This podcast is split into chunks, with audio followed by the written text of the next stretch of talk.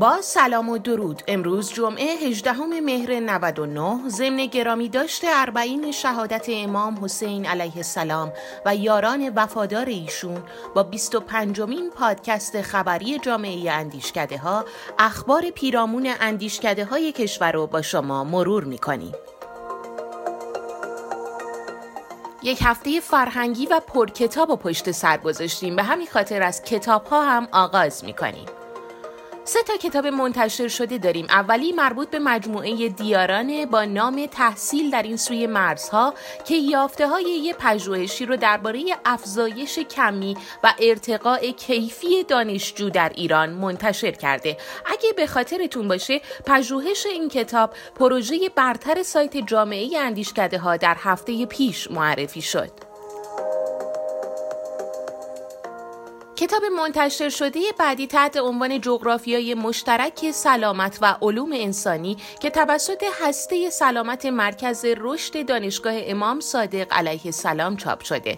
موضوع این کتاب جالب و خوندنیه چون با رویکرد بینارشته‌ای نگاه علوم انسانی و اجتماعی به نظام سلامت رو بررسی کرده.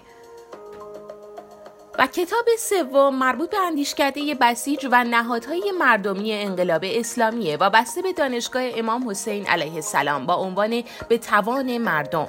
این کتاب یک نوع تجربه نگاری هست در حوزه فعالیت هایی که مجموعه های مردمی انجام میدن. مثلا فعالیت زنان در حوزه فقرزدهی در شهر کرمان یا فعالیت تو حوزه های ترویج کتاب و کتابخونی در سه شهر قم، تهران و مشهد. نشست بررسی کتاب هم مدرسه حکمرانی شهید بهشتی 16 مهر برگزار کرد که موضوعش حکمرانی فقهی در عصر مدرنیته بود. محور نشست هم نقد و بررسی کتاب عصر حیرت جستاری کلامی پیرامون حکمرانی فقهی و تمدنسازی دینی در عصر غیبت و سیطره مدرنیته بود. بعد از کتاب بریم سراغ نشریات این هفته. شماره چهارم ماهنامه فناوری شهروندی و شماره چهاردهم هفته نامه مدیریت تعارض منافع منتشر شد. ماهنامه فناوری شهروندی رو اندیشکده شفافیت برای ایران در میاره که موضوع این شمارش بررسی فناوری شهروندی به عنوان بستری برای مشارکت مردم در حکمرانی بوده. هفتهنامه مدیریت تعارض منافع هم توسط مرکز توانمندسازی حاکمیت و جامعه چاپ و توضیح میشه و اخبار و یادداشت‌های مربوط به این حوزه رو پوشش میده.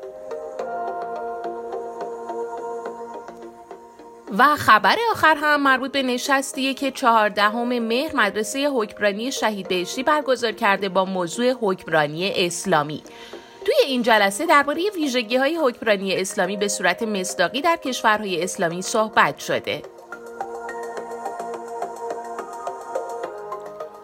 و اما پژوهش برتر این هفته سایت جامعه اندیشکده ها که مربوط به مؤسسه مطالعات راهبردی علوم و معارف اسلامیه. توضیحات حجت الاسلام سید محسن دعایی رو درباره کارگاه های آموزشی نگرشی دیگر بشنویم.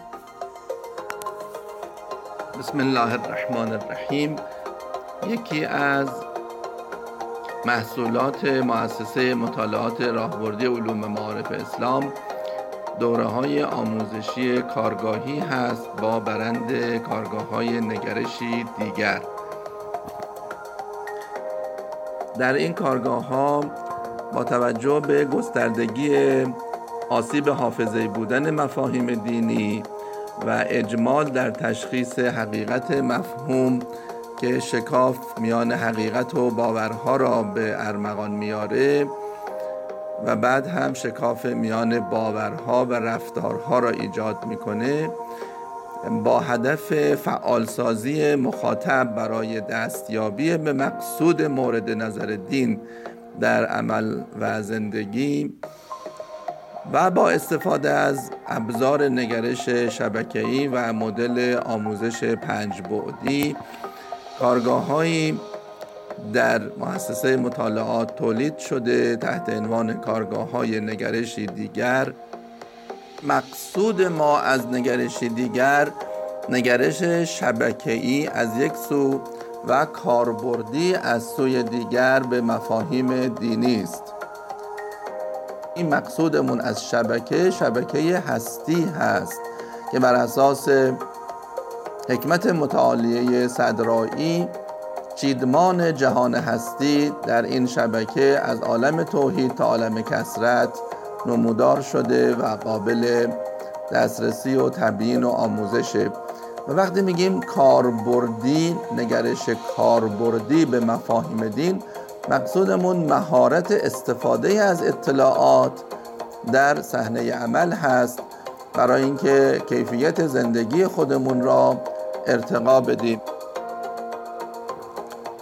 در کارگاه های نگرش دیگر مخاطب به این مسئله واقف میشه که ابزار تغییر و پیشرفت و مرکز تحول و رشد کنترل احساس به هنگام تصمیم و انتخاب است. و لذا وضعیت عمومی موجود تصمیم گیری که بر اساس احساس و تمایل است حسی که الان نسبت به موضوع دارم خوشم میاد دلم می‌خواد دوست دارم باید تبدیل بشه به یک شیوه عاقلانه تصمیم گیری در رفتارها و انتخابها و در واقع وضعیت مطلوب را با محاسبه نفع جسمی، نفع روحی، نفع محیطی، نفع خانوادگی، نفع برای جامعه بشری و نفعی به سمت ابدیت که معادله جامع مطلوبیت اسلامی و اقلانی است تغییر جهت بده. بنابراین راهکار اصلی برای حرکت از وضع موجود به وضع مطلوب آموزش مهارت تصمیم گیری هوشمند است که تلاش شده در کارگاه های نگرشی دیگر در هر مسئله برجسته بشه.